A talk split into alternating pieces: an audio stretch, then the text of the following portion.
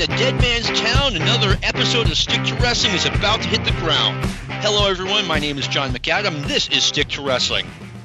There are plenty of good podcasts out there, but are they wicked good? Let me ask this guy. No! No, no, no, no, no, no, no, no, no, no. I'll take his expert opinion on that. This is Stick to Wrestling. Give us 60 minutes, and perhaps indeed we will give you a raw bone podcast. Follow me on Twitter. Just put in the name John McAdam and follow the guys who are fighting with chairs. And with that, I want to bring on my convivial co host, Mr. Sean Goodwin. And since I'm here, I'm here to talk about the Facebook page. So if you haven't been to the Facebook page yet or haven't joined, why not? 810 or something like that of your compatriots have. And uh, we all have a pleasant, good time usually. And you find out stuff like this Did Bob Backlund retain the title 40 years ago? What is a crotch and body hold? And why did Verne Gagne use it? And uh, why is the Ohio Express playing a concert with Jerry Lawler? The Ohio Ex- Oh, okay. The Ohio Yeah. Express. I said, wait, the Ohio players and Jerry No, Lawler. Ohio but- Express, Devil's Music. okay, well, we had such a good time last week with John Muse that we wanted to bring him on for a second hour of Stick to Wrestling. Uh, it's going to be a little bit different than the last show, but John Muse, thanks for coming on again. Thanks for having me again. Hey, no problem. All right, so we have all recently watched the very first Clash of the Champions, March 29th, I believe, 1988. Uh, let's talk about the promotion coming into the show. Vince McMahon successfully killed Starcade 87 by putting a free show up against, or putting his own pay per view up against Starcade and telling the pay per view world that, hey, you can't carry both shows. And everyone, of course, based on the uh, success of WrestleMania 3, went with the WWF product, and boom, down goes Starcade. Then WCW runs another pay per view, January of 1988, and the Royal Rumble is born. Vince McMahon puts that on free TV against Crockett's product, and it had to hurt Crockett. Now, with an assist from Ted Turner and WTBS, Jim Crockett and the NWA are getting a little bit even with Vince McMahon. They put a free show up against WrestleMania 4. And I know WrestleMania 4 made a lot of money both on pay per view and from the, the live event revenue, but this one had to hurt. Sean, what are your thoughts? Yeah, I mean the problem here with these guys right now is that their wrestlers were outstanding. We've done a bunch of shows in this era, and every show is the same thing. The wrestlers are great. They usually work hard. Sometimes it gets so discouraged they don't. But the guys who are booking, the guys who are everyone doing the production, everyone else is getting in their way. It's maddening. I mean, you just see this is a perfect card. We're going to do Clash One. We're going to talk about today, and uh, four out of the five matches that are shown are outstanding. One is crap and it's just stupid, but the uh, every problem with this show is outside the ring, and that is typical for everything they do. I I kind of agree with you, John. Give me your thoughts in to the first Clash of the Champions. You, you touched on it, right? It was it was a great show. The thing that always stood out to me with WCW in this era was the production values, and then some of the booking choices, decisions that would make you scratch your head. And, and that's what it came down to. You, like you said, you had these great great matches, four out of the five, but then you had all these other things where you go, hmm, I don't know about that, or I don't know about this, or it kind of doesn't look good here. Underbooking, I don't know how you want to call it, but one of those. Yeah, Bad let me give you let me give you an example that should be common sense. Why are you booking a barbed wire match on a live cable TV show? You know nobody's going to get busted open, or else you know. eh, Why are they doing that? Now the match ends up even worse than it was going to be. Well, again, we'll get to that in a minute, but that's an example of them getting in the way. Yeah, I mean, Dusty, you know, uh, the mood coming into this show was that, I mean, a lot of fans, both, you know, quote unquote smart fans and non smart fans, were just getting tired of the same old stuff in the NWA. I mean, you know, if you went back and read the readers' pages from the Observer, I mean, the hate is pouring off the paper. The mm-hmm. level of hatred for Dusty Rhodes is just pouring off the paper. The booking is inexplicable at this point. I mean, it's they they it's, and that's the worst part is they had the guys. they, you know, they had the guys, but a lot of the guys were getting stale. And I mean, just going down this card, you've got Garvin Rotundo. Uh, Mike's been there two years. Garvin's been there since '86. Midnight's been there since '85. Fantastics just got there. Let me see. The six man Dust. They'd all been there since the beginning in the six man, and we're talking like eight. You know, once again, the beginning was '85. Uh, Luger was new and hot. Sting was Luger had been there for for a year and he was hot. Sting had kind of been there for about a year, but he was just starting to get pushed. You know, it's the same old guys being recycled. The problem, yeah, well, it's not only the same old guys being recycled, the same old guys doing the same thing.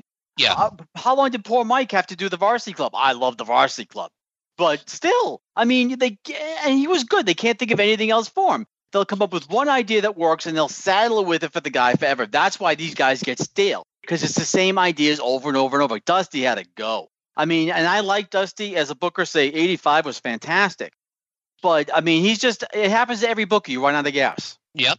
And not only was Dusty out of gas creatively, I think after a while, it's like you have that same booker with the same guys, and they're all getting sick of each other. Quite frankly, the it's Mike, morale Mike Keenan syndrome.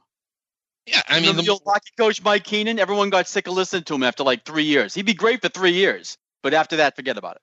Yeah, Billy Martin was the same way. I mean, you Yep. just can't get, you know. And, and here's the thing: coming in, Jim Crockett, this ship was taking water, man, and it wasn't just Starcade. It wasn't just one thing. Jim Crockett had to see that his audience was declining. The buildings that were once drawing eight, nine, ten thousand fans were drawing three, four, five thousand fans. Yeah, it was going to get worse. And this show is March 27th, 1988. 6,000 people in Greensboro. Yeah, Back in the day, that's unacceptable. Part of the reason though is i mean there's two ways to look at this it's going to be live on television anyway so why spend the money but then again people go to you know sell out the red sox 81 times a year and those games are on tv I know that's your home base, so that looks bad. Drew a rating of 5.6. Start off with Bob Caudle, which is a big tease because I think I'm going to get Bob Caudle for the entire card. No, I got Bob doing these stupid interviews. In his defense, Tony did the uh, card and Jim Ross. They were both very good. Tony was particularly good.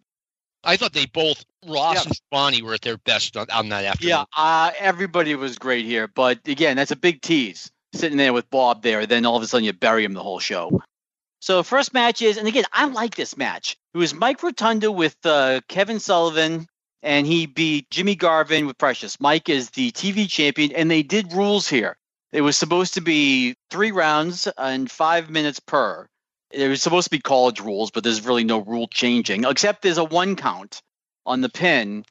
And so basically, you know, this match is going to be six minutes long.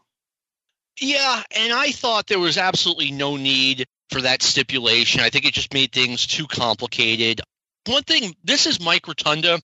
He had just turned heel and started that new gimmick uh, with the varsity club like two months earlier. So this is brand spanking new at this point. He was great in this role. I, I, I every time I see him here, I, I think, why couldn't he have been a heel all along? He's like the guy in the um. I- I've made this reference before, but he's like the guy in Revenge of the Nerds. Oh, The, yeah. uh, you know, winner of the football. He's perfect, the perfect jock. What do you What do you think of Mike? I I always feel like John that I'm like holding up the banner for Mike Rotundo, and everyone else, you know, tells me the guy's okay or you know nothing. What do you think of Mike? Yeah, John, let's hear from you. I, I liked Rotunda. Now he wasn't one of those necessarily flashy guys, but he was he was skilled. He always seemed to have decent matches, and he played his role. I love the varsity club gimmick. The only thing, and, and this was watching this back today, you got a varsity club gimmick. You got these guys in varsity jackets, and they're let out by a guy in a satanic robe. Yeah, yeah, that always stood out. I, I had forgotten about it, kind of glossed over it through time. Then I watched it again, and I just I just kind of laughed at you've got the games master leading out some jocks. No, I was all over Kevin's devil robe at the time. That just, you know, I don't know why he didn't. I'm not saying get a varsity jacket for Kevin, but like dress him up like Bill Parcells or something. I'm thinking he was going for the skull and bones kind of thing from Yale, you know, the old, you know, secret society kind of Yeah. deal. I don't know. I, I agree. It didn't really work, but I think that's what the attempt was. Plus, you know Yeah. how he just can't help himself. You know, Sean, you mentioned that uh, you feel like you're flying the flag for Mike Rotundo. I mean, I always liked Mike Rotundo to the point where when he showed up in the NWA spring of 1987, I was very happy. And I was like, hey, you know, this guy's good. They absolutely should push him. Maybe even as a fresh opponent for Flair, maybe even, this might be a little of a reach, but as United States champion. I liked him that much. I remember the day he's out doing his interview and he's standing next to Tim Horner. I'm like, well, there goes all of that. They have no plans for this guy. And it, it Yeah. tells you a lot about how you place these guys. If you send someone out there, if you send Mike Rotunda out there with Dusty Rhodes, he would have looked like a star. Instead, they sent him out there with Tim Horner and he looked like crap. And in this match, I, he he adds a an air of credibility to the matches. I love the way he calls matches as a heel. They're always kind of these slow, methodical. Everything, all moves mean something. All moves lead lead to the next thing. There's logic to it. It doesn't go very fast, but it makes sense and it allows that suspension of disbelief. That's why. And he, Jimmy Garvin's just uh, he's gold here. I mean, this is a really good match. What's up with uh, Precious? Uh, I don't know. I'll, I'll say this. I think I've mentioned this on the program before. Usually, if you see a woman who's on TV in real life, she looks a lot better on TV. Precious was the opposite. She was absolutely gorgeous, and for whatever reason, it just she didn't come across as gorgeous as she was on TV. Oh, I didn't mean that. I mean her meltdown. That the Oh, yeah. booking they did with her, where she, you know, she decks Rick Steiner at the end of the match with a two by four, and then she chokes out Kevin with a, a coat hanger. yeah. He dropped. let me share this. We were watching WrestleMania 4 live, and upstairs we were videotaping the Clash of the Champions. I mentioned this. I thought WrestleMania 4 was boring. Everyone in my house thought WrestleMania 4 was boring. But as soon as Precious start went wild with the two by four and the coat hanger, everyone came to life. It was like, you know, this is fantastic. We no longer have to be bored by WrestleMania 4. It, it just got a huge pop in my house. Nice. Oh, this is this was uh, the, this was hot- a, the crowd was hot too. absolutely. wild i mean just a, an insane hot crowd and that's something i miss i don't know if i've seen a crowd like that since that kind of a crowd Oh, that- that's probably in Greensboro. They just stopped running shows all the time in Greensboro. That crowd was always crazy. You guys got anything else on this match? Uh how about john are you all set Yeah, I'm good. The only the only thing I wondered about when I saw that, you know, because the crowd jumped out at me as well as I thought, you know what? I wonder if, and we'll talk about the Midnight Express shortly, if that maybe should have what- been what opened the show. you know the what crowd was the hottest at the point at the start. yeah that Something to think about when we get there. no you you know what you're right i mean you always want to have not maybe your best match but a really hot match in, in your opener if you're having a tv special like Mm, this But there's a problem with the midnight match, and we'll get into this a little. Well, we might as well get into it now because it's next. Well, you know what? Dr. Death Steve Williams, after the Garvin Rotundo match, makes a surprise return to WCW and or the NWA, excuse me, and does what is in it might not have been the worst interview of all time, but it's in the team picture. Uh, yeah, well, it was one of his best. Oh, But yeah, it probably still is the one. Oh, that was awful. I mean, it just why stop trying to make him talk into the little microphone thingy? Okay, just give him a manager. Where's Gary Hart? Give him Gary Hart. Give him Cornette. Why are you using Big Bubba? Use him over there, and then you can make your own little uh, Midnight Express kind of uh, four Yeah. horseman thing. You, you wanted him in the role like Heyman has with Lesnar. yes. Yeah, And I mean, Doc, you know, I, at this point, I mean, I remember watching the interview live and just being like, "Oh my God," you know, he he can't talk. John, you, well, getting back to something we talked about a little bit last week, you've prepped wrestlers to do interviews, right? Somewhat. I never had the TV, but we did have some. You know, you go out on a mic and cut one out in the uh, audience. You know. Okay, now I would tell guys, okay, look, in your own words, I need you to talk about A, I need you to talk about B, and I need you to talk about C. And it was almost like no one even gave Doc that, unless, although I can tell you, I've told guys, say A, B, and C, and they've gone completely off the track. So it happens. But it looks like he was completely unprepared. Just go out there and talk, Doc. yeah. Maybe they said to him, say something about Ric Flair, or say something Exactly. to you know about the heavyweight title. Oh no, I thought he was reading cue cards badly, but I thought Oh, he was like because it it looked like there was something he was trying to do, and then at the end it was like bye bye. I think he said take a dare. I'm I'm not sure what that meant, but I mean I had to rewind it like three times. I had no idea what the guy was saying. It was awful. I was kind of hoping you'd just pretend that didn't happen, but it did happen, and it was it was painful. The reason to the to the Express, the reason why I wouldn't have that match first, it was almost too crazy. I mean, that's almost you almost that's almost too hot to start off Like- with. I remember I heard a story about an old uh, Capital card back in like the early '60s or something like that. And midway through the card, they had Eddie Graham and Bearcat Wright, and I guess they just beat the holy hell out of each other so badly that the crowd just went up as a riot. There were three matches afterwards, but it didn't matter. Everyone was sitting on their hands with the cops all over the place afterwards. Now, granted, I wasn't expecting something this severe, but I was thinking the opposite. Like, wow, that's a crazy match to have it too.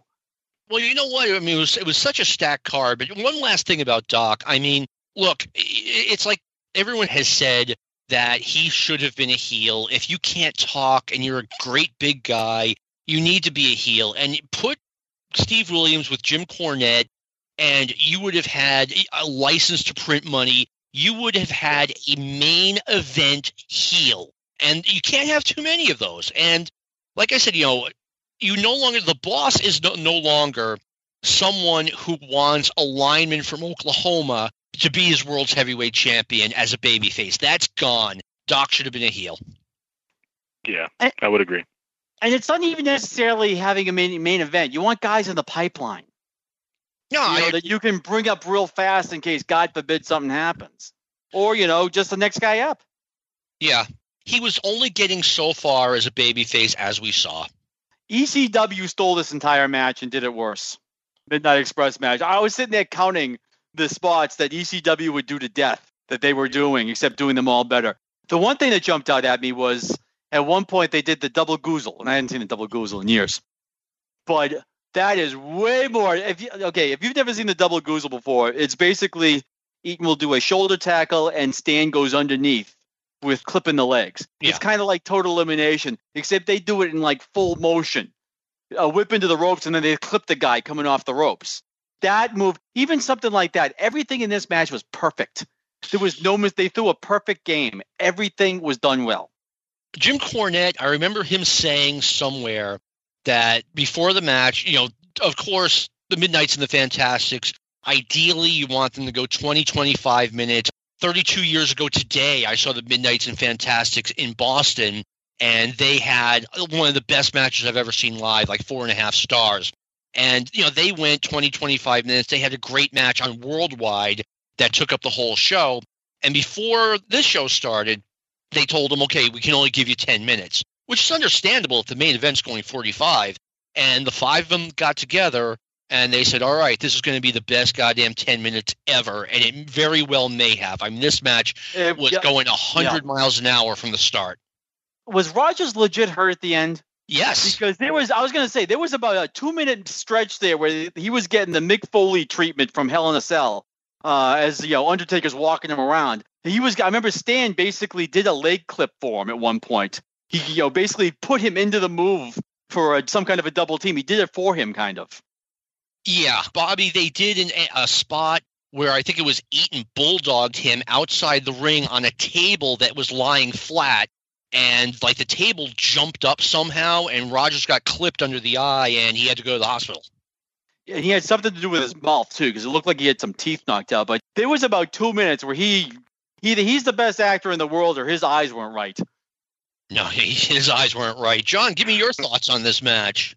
the thing that killed me in this match was, you know, you had so much going on. Like you said, it was like the fastest 10 minutes. I think Cornette threw a table at one point. Yeah. When somebody was bouncing off the ropes, right? Yeah, he held up the table, Held so up the he table. threw him in. Yeah, so, so when he hit the ropes, the guy went head first into the table. Yeah. So you had Cornette hitting everybody with tennis rackets, throwing a table at one point, standing a table up to get hit. They're bulldogging. It was insanity. It was a So maybe you're right. Yeah, it, It was, was it was awesome. absolutely You could be right about starting it off. May have been a bad idea because there could have been a riot. And this, I mean, it's and you never saw this, but I see this in every match is bad, but this once every couple of years is fantastic.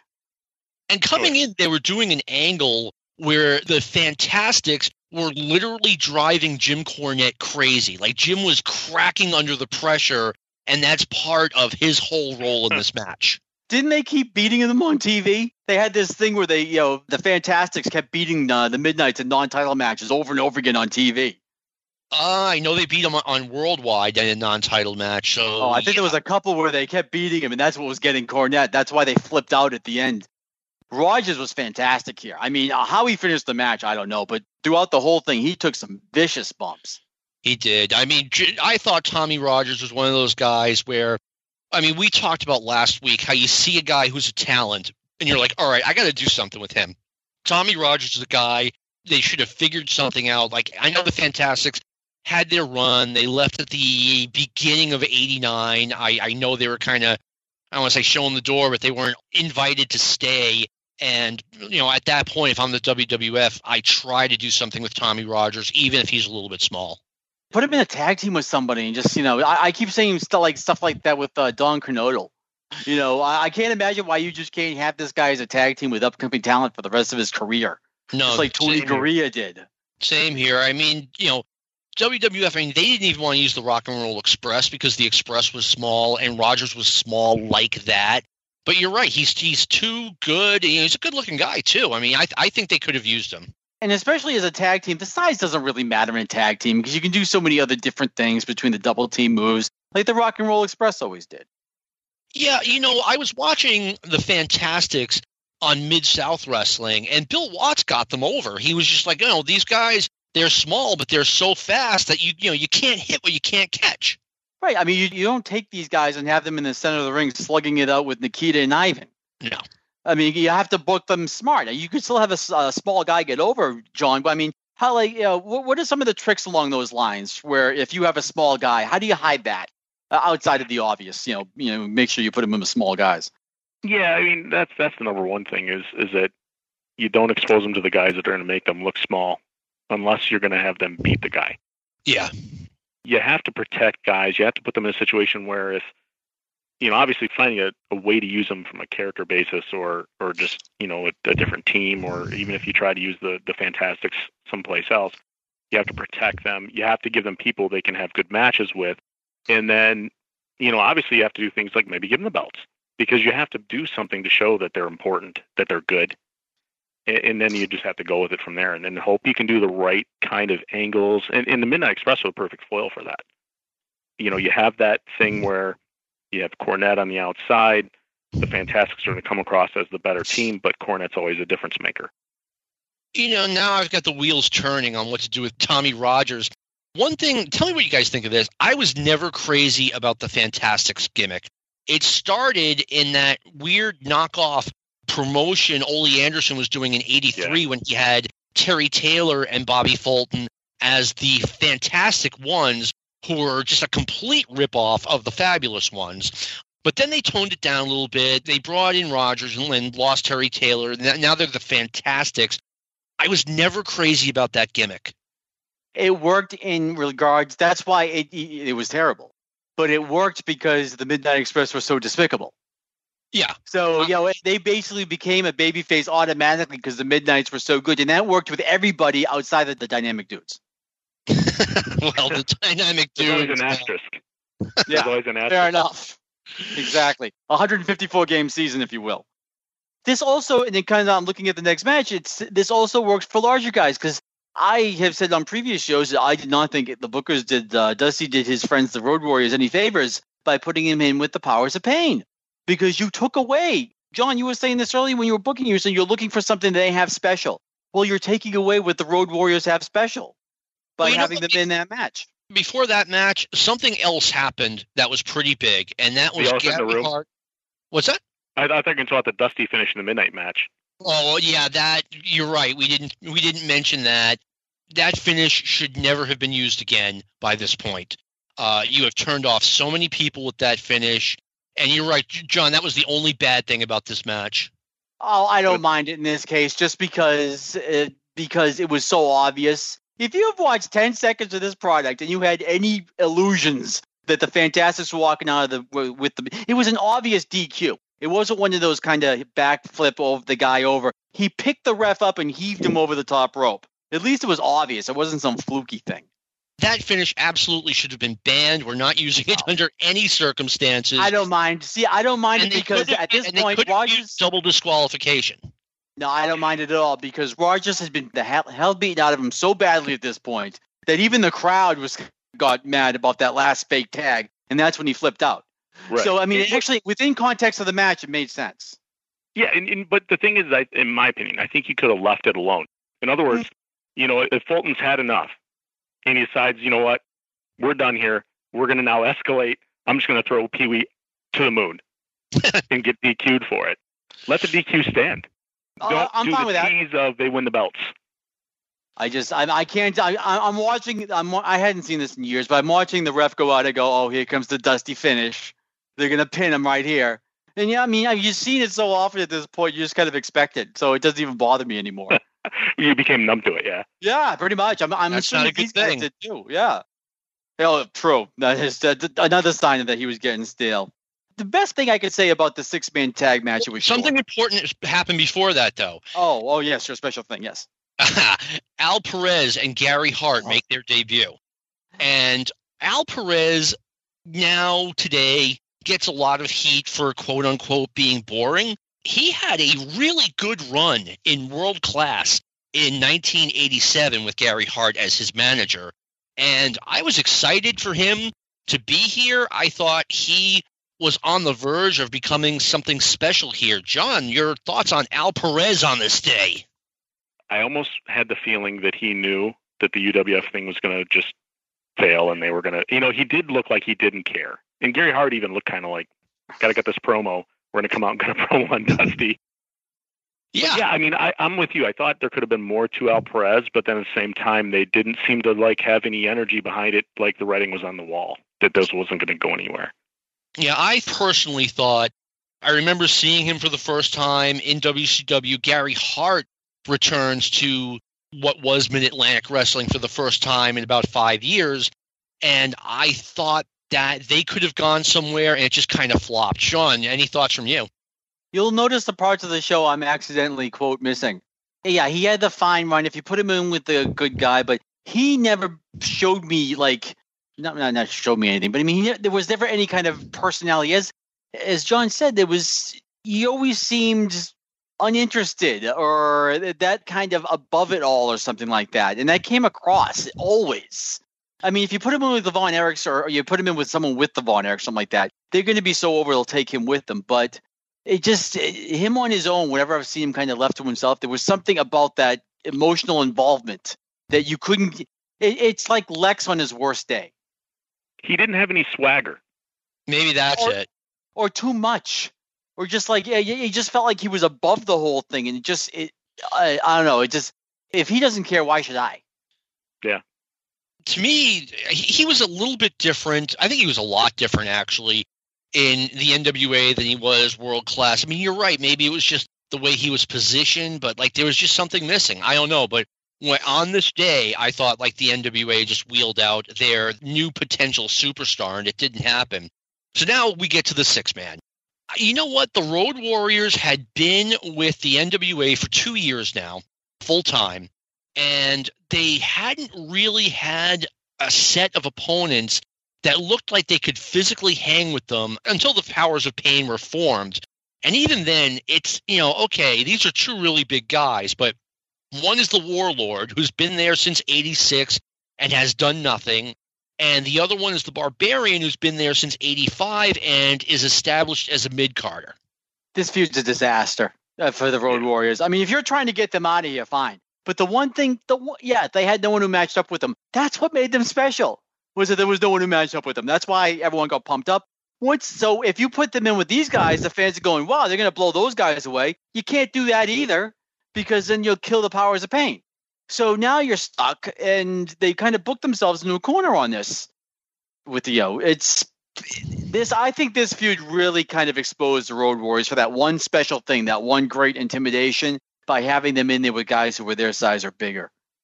Yeah, and, and guys who can't bump, like so, the powers of pain weren't going to be able to really take the big moves. True. true. there's no way they were getting, you know, no way. A, I think they were getting Warlord over their head in the press. Number two, there's no way Warlord's doing it, even if he could. Actually, this does kind of feel like with the Road Warriors, it's a redo. The Powers of Pain did the Road, Road Warriors, what the Road Warriors did the, the Bruiser and the Crusher so many years earlier. You know, one thing about this match, first of all, I mean, look at the contrast between the WWF and the NWA. Uh, there is no way, even on a dare in 1988, that Vince McMahon does a barbed wire match on a live national TV show. He's not doing it anywhere, period. But Dusty rolls out what's supposed what's billed as a really violent match on this show, and I'm surprised. Actually, I'm not surprised TBS allowed it because it was different back then. And there was no blood. Dusty bled. Ivan bled. Ivan had a little cut in his forehead. I think Yeah. Dusty was paint because Dusty walked into the ring with all kinds of paint all over his face. Yeah. It was toned down, yeah. I'm sitting there thinking, why did what, did they just don't want to afford the cage? Was there like an extra, yo, we just figure we'll take the barbed wire? And it was cheap too. They just kind of wrapped it around real quick. It was like a scaffold match. And that's what barbed wire matches are. They just take away part of what everyone does, and everyone gets stuck doing a limited act, and they always look much better on the uh, advertisement than they end up being. Are there any good barbed wire matches? Outside of just like the goofy Sabu ones, and I don't count those. No, there, and it, it, it's one of those things though where wrestling, it's almost like a cage match. It works better in your imagination than it does in the ring. When I first saw the idea of a barbed wire match, it was uh, Terry Funk and Dusty Rhodes in Florida in 1982 Inside Wrestling. They had pictures of it, and I was like, "Oh my god, I want to see one of these." And you know, Yeah. then you get to actually see it, and it sucks. They called it a Chicago street fight with barbed wire that they kept referring to Texas. So I don't exactly know what kind of match we had. yeah, uh, J- Jim kind of went off on a flight of fancy in this one, this part of it. Uh, he said this is like a Chicago street fight, so I think he meant that that's the usual type of match. And then he went off. He saw the barbed wire, and he went off on this. I thought he was going to start singing Oklahoma. He's you know he's sitting there going back to the range and talking about how you know the barbed wire locked all them those uh, you know cows and all the other stuff. It- it- no, this is not where we're going with this match. But anyway, it thankfully it only lasted three minutes. By the way, it seemed that match seemed longer than the midnight match. And it was like half it, right? A I third. didn't hate the match, but it wasn't a good match. Liked it. It was terrible. It took limited guys and made them more limited. You know, one thing we need to touch on too, like we were talking about them putting up the barbed wire, taking it down. We don't see this on uh, a WWE network, but the first half of the show had so many commercials, and the commercials were so long. I remember that from watching it live, and I mean, they had the time to do it, so it didn't inter- interfere with anything. Well, they were probably setting up the Flair thing. That's exactly what they were doing. And that was one thing that was good about this show. I mean, they did Sting versus Flair live without any commercial interruptions. Yeah, five matches was perfect. We've complained about this on multiple of these shows that having 16 matches is stupid. It doesn't Yes. work. Even if it's the greatest talent in the world, it does not matter. The matches are going to be terrible because you're just not going to have enough time to develop them. Five matches, each, you know, I could have used a little longer on a couple of them, you know, but fantastic. All of them. All of them felt special. And they didn't have to follow through on their threat. Remember, they were threatening everybody with a Shane Douglas Larry Zbyszko match. I know. We've got this sixth match in our pocket. We may spring on you at any time. It's like keep the commercials going. okay. Larry just sits there walking around the ring while Shane cuts a promo in the middle for a half an hour. yeah, really. So now, after the six man, they spring another surprise on us. Nikita Koloff has returned to the NWA after about a two month absence with a new look. He now has a crew cut instead of having his head shaved bald, and he's a little bit smaller. Uh, A little. Nikita, yeah. Nikita was going through a tough time. His fiance uh, was stricken with cancer, uh, which turned out to be terminal. At least he's back to work. And yes, John, he was a lot smaller, man. I mean, he was wearing a suit, and you could see it. Yeah. And he, he was a little more toned down too in how he was acting. So it was an interesting shift in his character too. Yeah, and I mean, I just remember seeing him that summer. He was wrestling, and there was nothing to him. I mean, he was, I want to say he was unpushable, but what he had that made him pushable, that, you know, shaved head, that mean expression, the huge muscles, it was all gone. Yeah, basically everything that he did well had disappeared at this point. And I found out that if you watch the promo and fast forward, it's just as entertaining if you actually heard him talk. I said, yeah, I, I don't even see what the point is here. He walks in with the hair, which is a killer right there. And yes, he was on the 90s Hulk Hogan diet uh, here. And uh, basically everything that jumped out about Nikita was gone. So he was left with his promo and pure wrestling ability, which wasn't going to get you very far.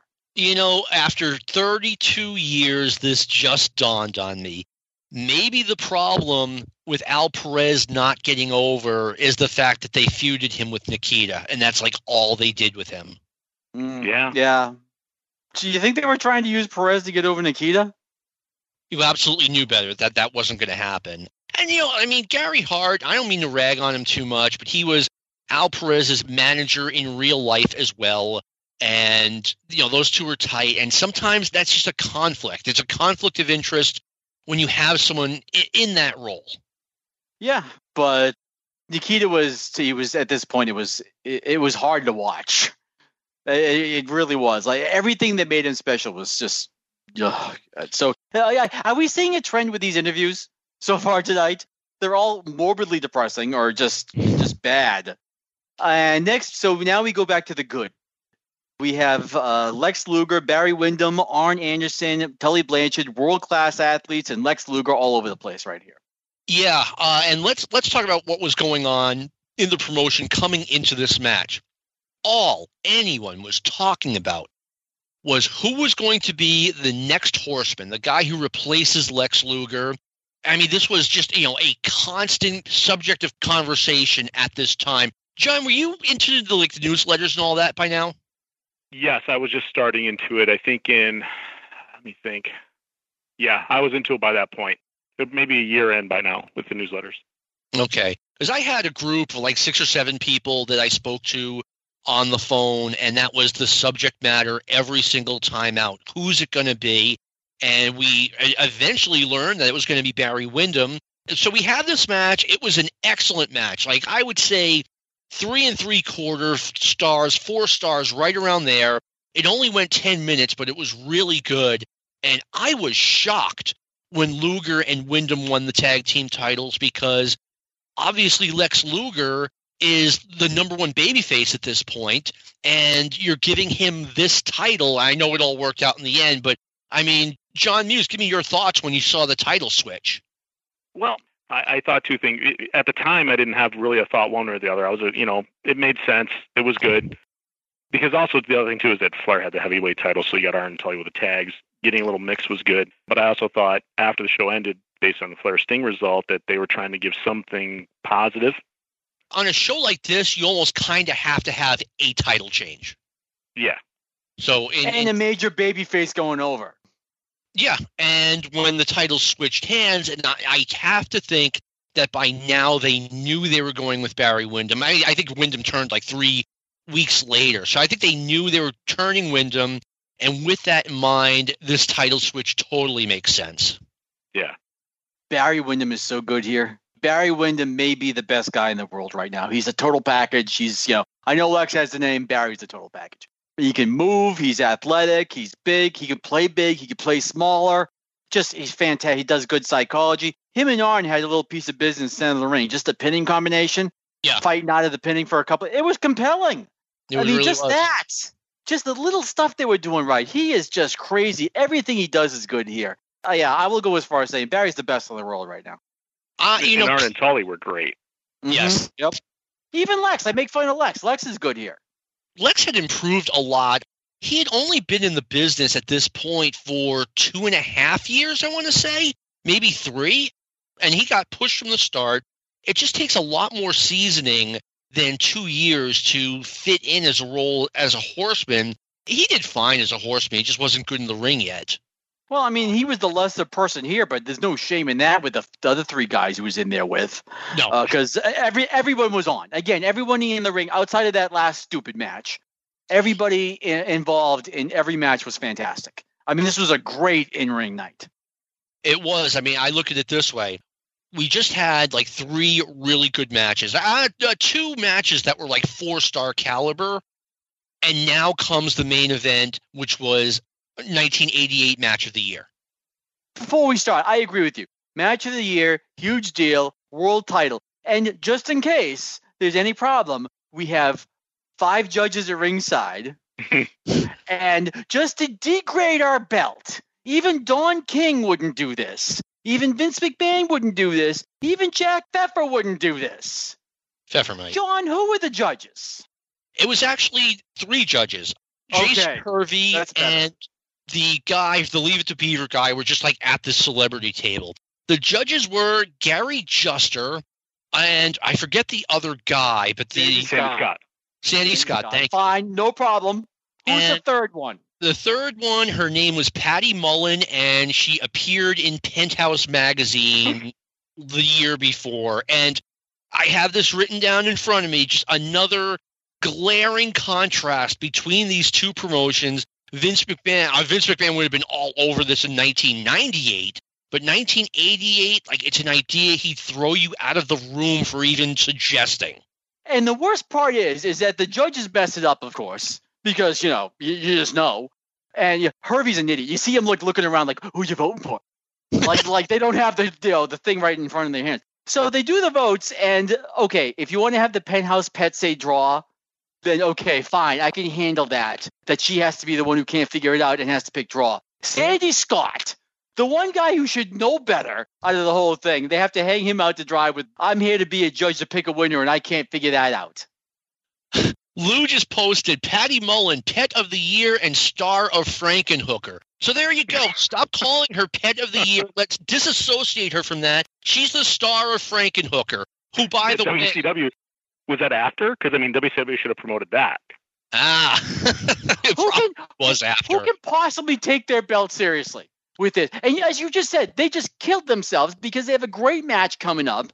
It's going to be your typical Flair match with a guy who can go, except they have a little piece of story at the end that just puts it that much over. And of course, they take away the credibility by not taking their own belt seriously. I, I, you know what? I didn't think coming in at least the judges thing hurt the the, the match, but it did hurt a little bit. Uh, the day before on WTBS on the 605 show, she and Ric Flair were hanging all over each other. I mean, she she did not look comfortable doing it, but they shot the angle. Good times had by all. Now, uh, the way they did the this match and the story they told, I thought was so great. It reminded me of a match that Bockwinkel and Lawler had a few years earlier, where and, and this is like the five millionth time they've done this match. But what they did this time was they got to pulls to the draw and they had Nick take over and Jerry just started getting a beating. And the whole match switched from will Jerry win to can Jerry make it to the hour? So the whole goal of the match switched so the fans could get behind that, knowing that Jerry was going to win the belt again. And it worked. I loved what they did here, where because it worked right into the characters, where they basically had Sting as the rookie. They had him beating up the old vet, but he just didn't have enough to put him away. He didn't know how to close the deal. Yeah, and you know what? Uh, Coming into this match, well, let's go back with Sting a little bit. 1987, he's not doing very much at all with the NWA. Uh, he's there, just one of the stepchildren that left over from the UWF deal. Vince McMahon was interested in bringing him in, which made me say, wait a minute, maybe this guy has something if McMahon's that hot for him. But this apparently woke the NWA up because they gave Sting the opening match on Starcade 87. Granted, it was buried in, he, he was part of a six man as the opener, but at least they got him in there. A lot of guys didn't get a Starcade paycheck. Right after that, they turned Lex Luger, like within a couple of weeks after Starcade 87. Luger was the big babyface star, and they started going around the horn with Flair versus Sting, and Sting's role we're talking January, February of 87, was to give Ric Flair something to do while they worked on the Luger storyline. The promotion starts to see something in Sting, and now we have this match. But right now, Sting is not a star yet. 45 minutes away from the time the bell rang to start this match, Sting was a star. Did Ric think he was the man going into this match and he was going to make him the man? Uh, knowing Ric Flair, Ric thought he could do anything. He could elevate anyone. So I'm sure he came in thinking that. John, what are your thoughts? Oh, I would agree. You know, Flair at this point, near his peak. I mean, if you want to say his peak was probably the Steamboat Funk in '89 window. Yeah, Flair probably went into this thinking, all right, I've got to make this guy a star, and he did this almost to anybody anyway, make them look good. But he Yeah. went in probably thinking, I'm going to make this guy look like a million bucks, and and Flair might have been thinking too. You know, the promotion kind of depends on it at this point because you know what do they have behind Sting at this point? Here's one thing I was thinking about. I mean, obviously Luger, they were holding Luger out at this point. The plan was either to do, oh, I didn't even talk about this. They were going to do either the Midnight Rider versus Ric Flair at the Great American Bash, or, yeah, or Lex Luger versus Flair at the Bash. I didn't touch upon this. The day before on TBS, they did the angle where Tully Blanchard tried to beat up Magnum TA. Dusty Rhodes comes out with a baseball bat, and no, Magnum had the bat, and Dusty just picked it up, and he quote unquote accidentally hit Jim Crockett. So now we're the day after that, and I noticed Tully wasn't getting very much heat. Like it was like no one cared. Okay, hit Magnum TA, onward and upward. But do you guys think? And I'll, I'll let John. You're the guest, so I'll ask you first. Do you think they should have done Flair Luger on this afternoon? No, not where they were going with like when I'm going to the Horseman, right? I think they made the right choice with Sting. Okay, Sean, how about you? I mean, I personally thought Luger Luger would have been like a pay per view caliber challenger, and you're out there trying to disrupt WrestleMania. I, I mean, I would have at least thought about it. Sean, how about you? No, too early. And it's still, you want to disrupt, but you want to disrupt your cash flow too. You don't want to kill your own pay per view just out of spite to somebody else. No, this was a good match, and this was somebody they probably asked Flair, like, "W- can you get something out of this guy? Can you can you work with him, or could they have asked Flair ahead of time? They go, who can you get a great match out of? And we need a big one out of you. Who can you get one out of that's not like Luger because we can't go there yet? And then he goes, give me Sting. I mean, maybe. I mean, they they did not yet have the pay per view form. Their next pay per view was coming up in July. And I remember being a little bit worried on their part that okay, Luger turns beginning of January, end of December. It was end of December, and now you're putting this match on hold for six, seven months. I wasn't crazy about the idea. Again, maybe the promotion. It wasn't just Ric. I always thought because well, this is a Ric thing because Ric always kind of was one of his early champions. But and the way they did the storyline, that's what got me is that they almost made it to the point it fit him perfectly. Even if he made mistakes, it made sense because the whole idea was that he had all the athletic talent in the world, but he did not have the skill to finish it off. He did not have the experience that Flair did which is. Again, it allows him to make mistakes in the match, which he didn't, but it allows that. So that kind of gives him a little freedom to work and not feel as much pressure.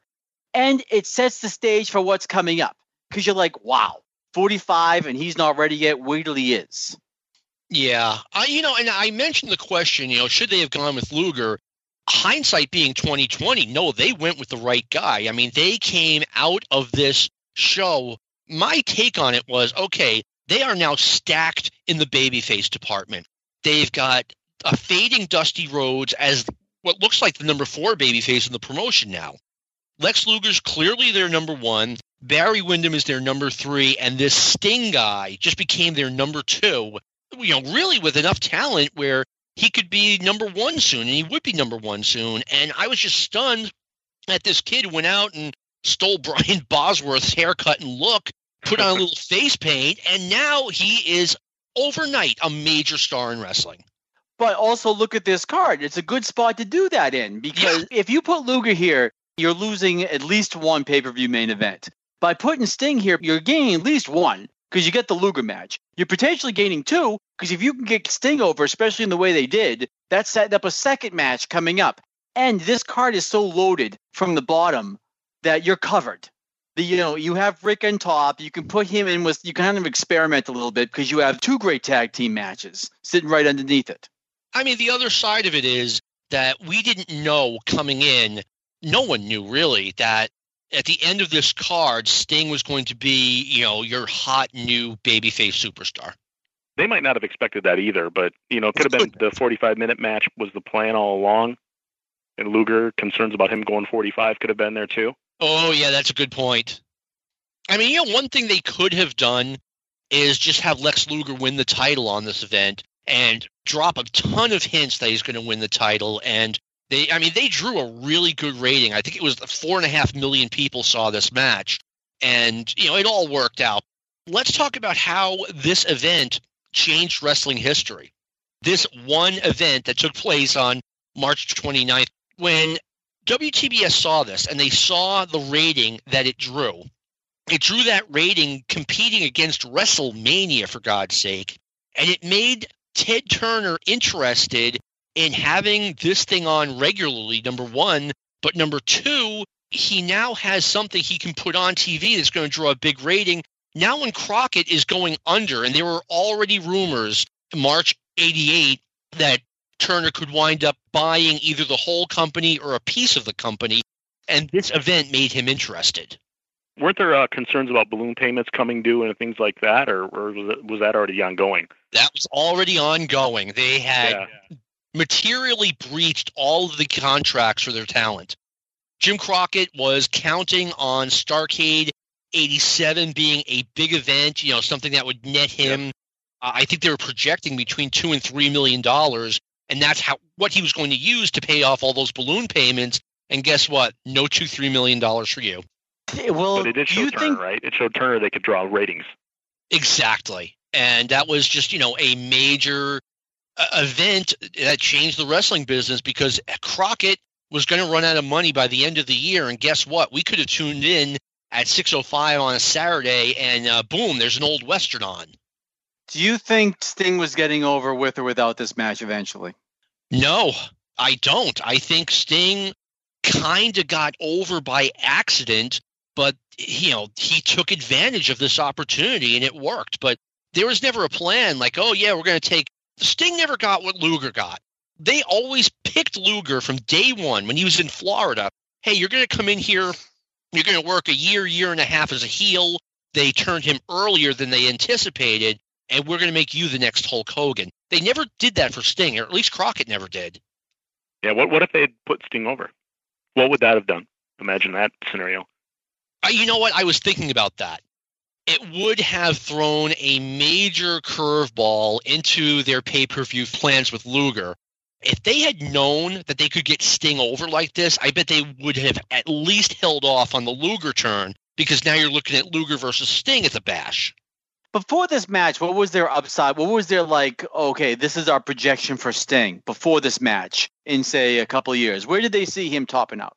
I don't know. I think the way the NWA always worked out, you had Dusty and you had Dusty's sidekick, which had been Nikita. Right now, he didn't have a sidekick, but and then you had a bunch of guys tied for like that number three baby face spot. You had you know Ronnie Garvin, Manny Fernandez, etc., kind of all getting that same low level push. I think that's what they saw Sting as until this match happened.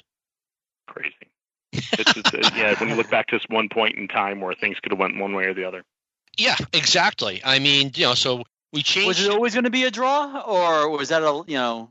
They planned on it being a draw. I mean, and we all knew coming in that I mean the way they had set up the television, like the the match started 50 minutes or whatever it was before they had to go off the air. But yeah, it was a great match. And Sting, despite not having a lot of experience, showed a lot of athleticism in that match. But most importantly, he showed a lot of fire and a lot of charisma. Leading up to this, when were they starting to kind of take notice? Did they already? Was he one of the guys when they um when the the merger happened? They're like, yeah, we want him or it was when did he start to because i remember he was just one of the with the ultimate warrior just part of the tag team that uh, the Blade Runners. When did yeah. what match happened in uh, along the lines that made someone think is maybe a single guy, even to that to Ronnie Garvin level? I, you know what? I can't tell you, but I do know that coming into 1988, I mean, Sting, like I said, he was just a guy who was going to keep uh, Ric Flair busy while they worked on the Lex Luger feud, and that was going to be their. It actually was their big money feud, but Anyway, this has been another really good hour. It always goes by so fast. John, thank you for coming on. Like I said last week, I, I mean, ever since this show, I, I started to put together the idea of it. Like I was like, wow, I want to have John Muse on, and now I've done it two weeks in a row, and I'm happy. Well, thank you. I appreciate it. I had a great time. Sean, thank you for being the convivial co-host that you are, and I want to thank our producer Luke Kippelman for all the great work he does. This has been a production of the Arcadian Vanguard Podcast Network.